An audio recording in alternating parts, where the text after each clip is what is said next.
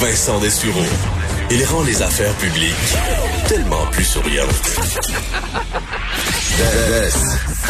Vous écoutez Vincent Dessureau parle un peu de football, mais évidemment, il n'y a pas de match, pas la saison, mais euh, il y a des controverses euh, quand même qui euh, font font écho un peu partout à travers le monde. Et c'est le cas des Redskins de Washington, un nom qui vous dit probablement quelque, évidemment quelque chose si vous écoutez la NFL, mais même si vous l'écoutez pas, un nom qui, qui est revenu dans l'actualité à plusieurs reprises parce que le nom est dénoncé par plusieurs qui demandaient le changement de nom de l'équipe. Parce qu'en anglais, évidemment, Redskins signifie peau rouge un terme qu'on utilise pour désigner les Amérindiens de façon euh, péjorative, entre autres aux, États-Unis. Alors, on demandait depuis longtemps à ce que l'équipe change de nom.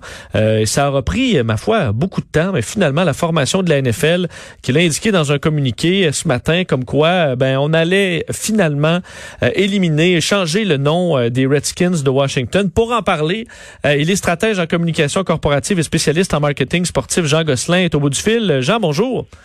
Bonjour, M. Dessureau. Merci de l'invitation. Euh, donc, je disais, c'est pas une nouvelle controverse que le nom des Redskins de Washington. Pourquoi, là, aujourd'hui, aller de l'avant avec un changement de nom? Ah, j'aimerais vous dire que euh, c'est parce qu'ils ont compris et qu'ils reconnaissent qu'il y avait un effet péjoratif, mais j'ai plutôt l'impression que c'est le langage de l'argent qui hmm. euh, l'a emporté. Bon, vous me direz qu'en bout de ligne, on a le même résultat, c'est peut-être moins glorieux, mais euh, le fait que des commanditaires importants aient signé au signifié aux propriétaires leur intention de se retirer si jamais ils poursuivaient, ben on, on, on a probablement le résultat aujourd'hui. Parce qu'on parle de Nike, Pepsi, donc c'est pas les euh, c'est pas des petits commanditaires qui se sont retirés. Donc on a ça a vraiment forcé la main de l'équipe. Ben, tout à fait. Dans, dans, le cas de FedEx, ils sont le commanditaire euh, en titre du stade. Donc, euh, ça, ça veut dire non seulement de très gros sous, mais de très gros sous sur une longue période. Et ça, ben, on aime ça, être capable de s'assurer des revenus à long terme. Euh, donc, évidemment, et la, la, demande a été très précise dans ce cas-là. Dans le cas de Nike, ils n'ont pas fait de demande, mais ils ont simplement retiré tous les articles des, des Redskins de leur euh, magasin en ligne et il y avait entre autres les chaînes Walmart et Target qui s'apprêtaient à faire de même. Donc tout ça, ce sont des millions de dollars là, qui, qui, qui, qui, qui risquaient de ne plus entrer dans les coffres des Redskins et à un moment donné, ben, si la bonne raison ne suffit pas à comprendre, ben, on va y aller par la mauvaise raison. Est-ce qu'une des raisons pourquoi on gardait euh, coûte que coûte ce nom-là jusqu'à aujourd'hui, c'était encore une question d'argent où on avait peut-être peur que la marque euh, ben, se, dilue, que les gens achètent moins de chandail et qu'on, est-ce que c'était une affaire de gros sous aussi à la base? C'est certain qu'il y a toujours, lorsqu'on change une marque, euh, il y a toujours un risque à cet égard-là. Je vous dirais que c'est probablement plus, et j'ai pas d'informations privilégiées, mais si j'avais un petit 2 à mettre, je dirais que davantage plus de l'entêtement euh, que euh, véritable question financière, parce que des changements de marque, euh, ça se fait. Et je vous dirais que dans ce cas-ci, euh, le changement de marque risquerait d'être bénéfique parce que euh, il faudrait que tout le monde se réapprovisionne en chandail. Euh, il faudra que les gens rachètent les nouveaux chandails avec le nouveau logo, les nouvelles couleurs si on va aussi dans les couleurs. Donc, euh, je suis pas si certain que ça qu'il y aurait eu une grande perte. Peut-être que certains se seraient désaffiliés, mais à un moment donné, un partisan de football, ça reste un partisan de football. Et après quelques années euh, de purgatoire, ben il va le reporter son chandail des Redskins. Parce que ça peut quand même pour des équipes qui ont changé de nom, euh, où ça, ça peut être un succès comme euh, un désastre total. Des fois, on a vu des choses, euh, des, disons, des, des, des chandails affreux, des noms affreux. Il faut quand même pas se tromper quand on fait ce genre de changement-là.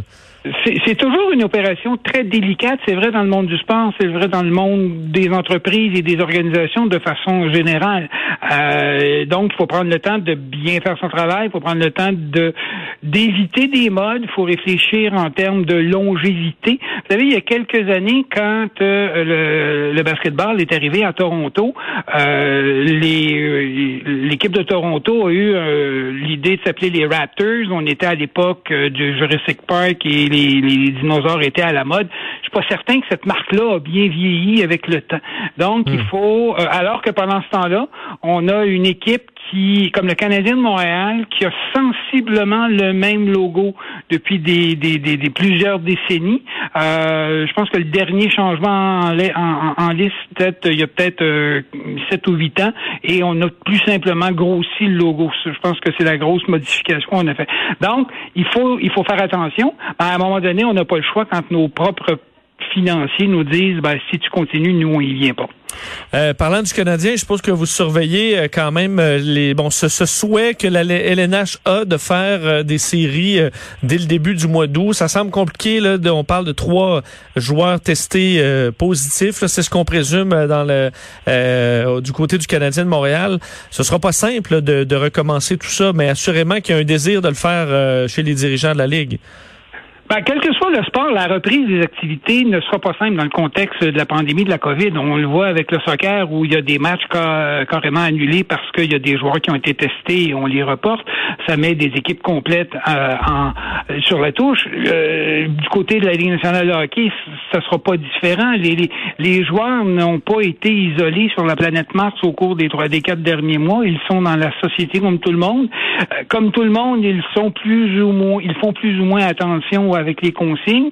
Euh, ils ont peut-être ceux qui les joueurs concernés on l'ont peut-être euh, jamais su qu'ils étaient contaminés, euh, mais c'est certain que ça sera jamais évident. On a là l'exemple dans le sport professionnel d'une industrie qui a besoin de repartir la machine et c'est pas différent toute proportion à garder que toutes les autres industries qui a besoin de repartir la machine, ne serait-ce que pour garder vivant l'engouement des partisans, ne serait-ce que pour respecter une partie des contrats avec ses avec ses commanditaires, avec les télédiffuseurs également, euh, et évidemment de préparer le retour euh, à une saison normale ou à des activités plus régulières lorsque on, pourra le faire, probablement après un, vaccin, j'imagine. Hum, pensez-vous, évidemment, vous n'avez pas de boule de cristal, mais euh, des, séries en plein été, mais dans un contexte où on a quand même hâte de, parler d'autre chose que de la COVID, pensez-vous que les, gens vont, embarquer très rapidement ou va falloir de la publicité puis qu'on donne un coup?